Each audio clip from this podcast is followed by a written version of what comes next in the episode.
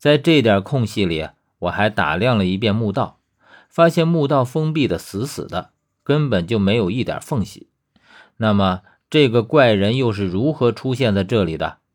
如果他是一早就在这里的话，那么应该见到了十三才对。所以，对于他的出现，我也觉得很费解。通过刚刚的一席话，他对我的提防少了许多。你进去过里面的墓室？里面有出口没有？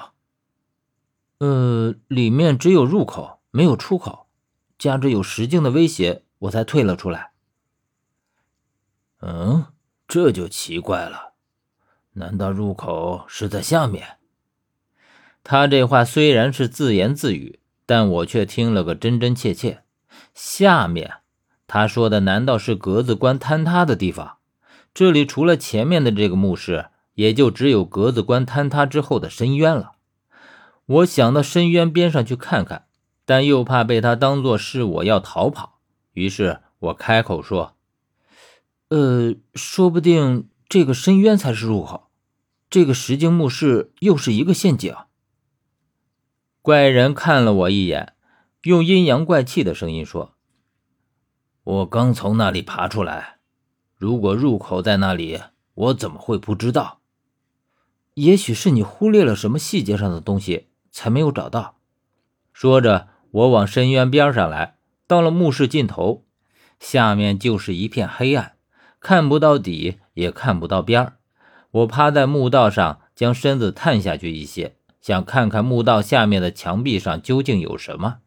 可是我才趴下身子，就看到一张脸迎着我伸了出来，同时一股尸体的腐臭也迎面扑来。我赶紧收回身子，可这张脸却像蛇一样灵活地爬了出来，而且尾随着我，已经爬到了墓道上。活尸，这具活尸与我以前见到的很不一样。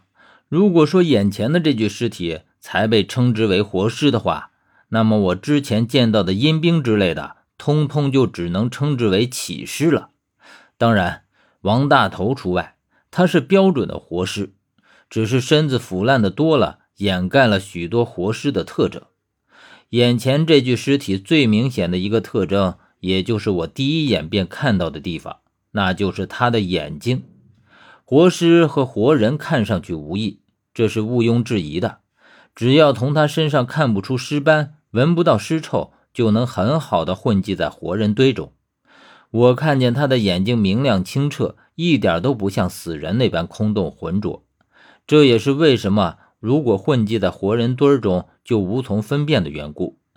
因为通常看一个人是否真假。只需要看他的眼睛就会知道，因为通过眼睛可以直接看到他心里在想什么。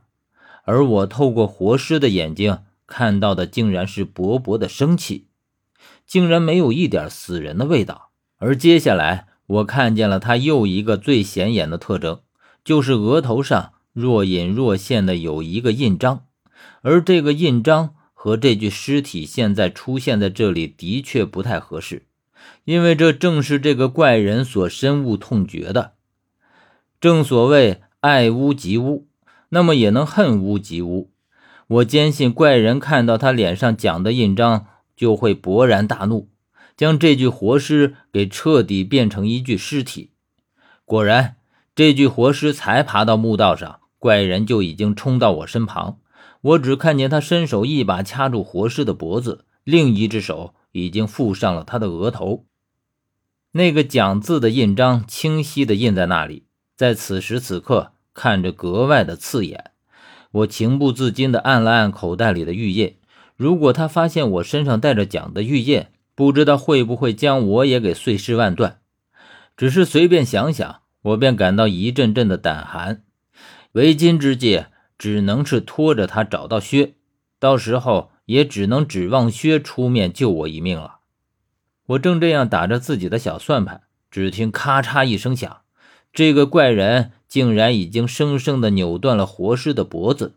我松开活尸，可活尸就是尸体，即便脖子被扭断了，头颅歪歪的歪在一边，可他还是行动自如，只是模样看着分外怪异了一些而已。而他明显还在朝我爬过来，像是被我吸引着一样。